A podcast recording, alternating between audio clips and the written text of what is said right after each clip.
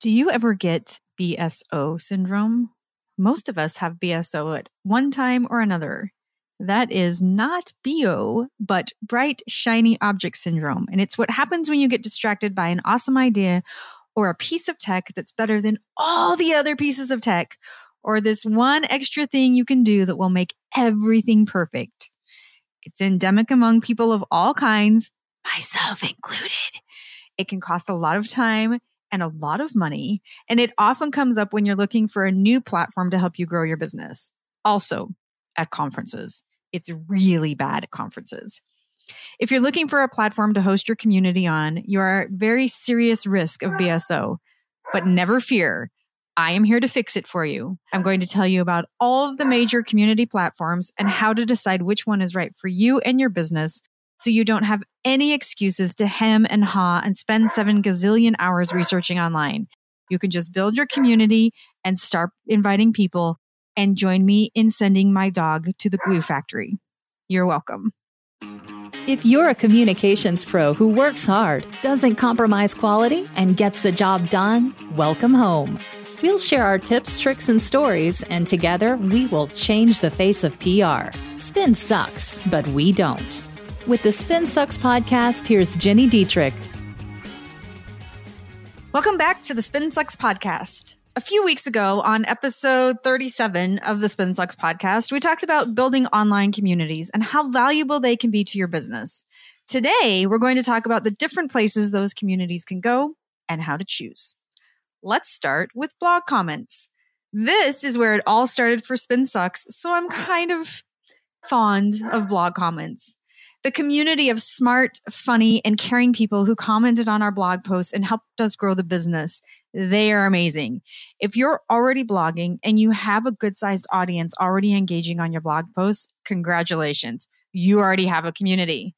Blog comments make great communities because people are already there. It keeps them on the site longer, which gives you more opportunity to learn more and engage in deeper ways. What blog comment based communities aren't so great for is privacy. Blog comments are right out there in the open. And if your users don't want to be so on the record, or if you're in an industry where there is a risk of trolls, blog comments might not be the best option. Lots of bloggers and news sites have closed down comments for that very reason. We have not. Save for very few trolls, we have an excellent and respectful community, so there has not been a need to close the comments. But like everyone else, we have seen a significant decline in blog comments in favor of engaging in private corners of the internet. It's why Facebook groups are so popular and why Slack is so popular. A few years ago, I was sitting on our front porch with my friend Harry talking about this new tool called Slack. We talked about how valuable it is for teams and for communities. Of course, back then, it was mostly just techies using it, but I could envision a community for SpinSucks using Slack because it wasn't Facebook. And while I love Facebook, I do. I knew two things to be true. The rabbit hole is very, very real on Facebook. You know what I'm talking about. You open it to go to a private group or do something for work or for a client. 20 minutes later, you close it, having never done what you went there to do in the first place. Slack prevents that. And number two, Facebook is in big trouble. Sure, they're now saying they're focused on privacy, which is yet to be seen, but that's not going to fix the trouble they're in with foreign governments and what they could face in the US. That's another topic for another day. The point is, Slack provides a very different opportunity to build community where you have access to the data and the information about your members, which is not the case on Facebook. Next, Slack is a software that has taken over online communications in the last couple of years.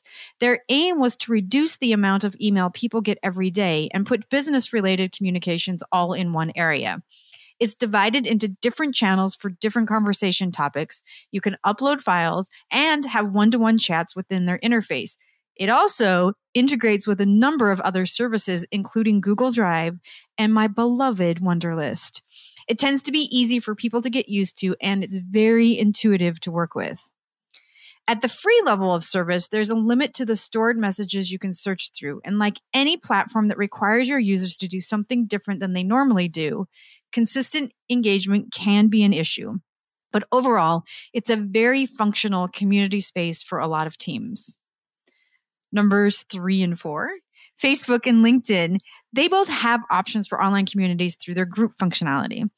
Facebook, of course, is the well in the ocean of community platforms most people have and regularly use their Facebook accounts. So it can be much easier to encourage participation there.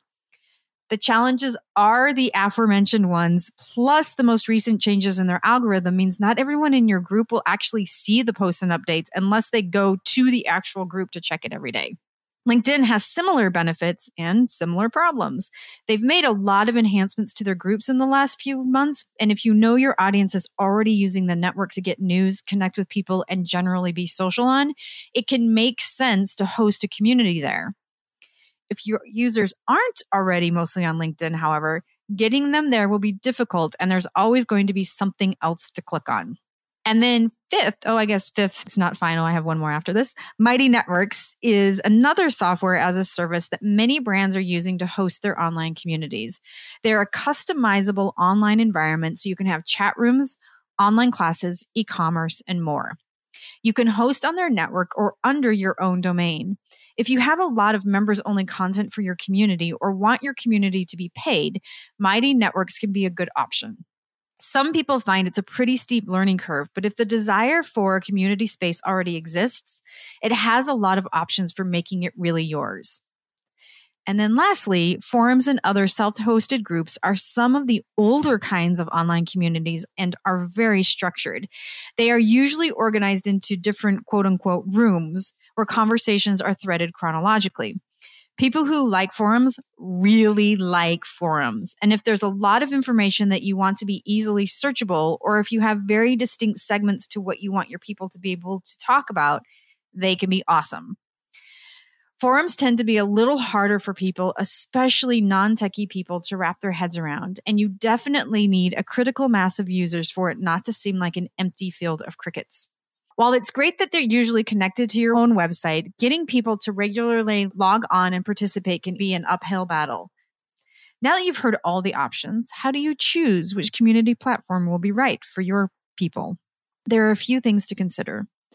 The first is figure out where your audience already hangs out getting people to change their online habits is pretty challenging. If someone is used to logging into Facebook every day, chatting with people, reading articles, then getting them to log into a forum hosted on your site might be a bit of a challenge. On the other hand, if you have people logging in to comment on your blog posts every day, giving them a fun, private, personal section of your site or a related platform such as Mighty Networks or Slack can be a real value add. The second thing is how technical your user base is. Some people hate to learn a new online platform more than they hate going to the dentist. Most of us have a limit somewhere where we'll say, all right, this is it and no further. I'm not learning another platform. The willingness of your audience to learn something new to be in the community should be a factor in deciding what to do. Facebook, LinkedIn, blog comments, and Slack all tend to be pretty easy for people to use, whereas forums and mighty network communities have a higher learning curve. And then finally, think about how much time you want or need to spend curating, managing, and updating. The real goal of all communities is for people to be talking to one another with or without you. That tends to be a little easier on social media or in platforms that are specifically designed to facilitate conversation, such as Slack. You also need to create content for your community, give them topics to discuss, things to think about, and reasons to speak up. If you need that content to be structured and organized in a particular way, then you'll want the control offered by a more structured platform. You know what's coming next. If you want to be part of the best marketing community on the internet, we're humble too. Join the SpinSucks community at spinsucks.com slash spin hyphen sucks hyphen community. That's spinsucks.com slash spin hyphen sucks hyphen community. You'll also get a really good look at Slack, learn it, use it, and maybe even use it at work or with your clients. It's pretty cool. You'll love it. And I'll see you next week. If you're ready to change the face of PR, make sure you subscribe to the Spin Sucks podcast. If you enjoyed this episode, leave us a rating and a review.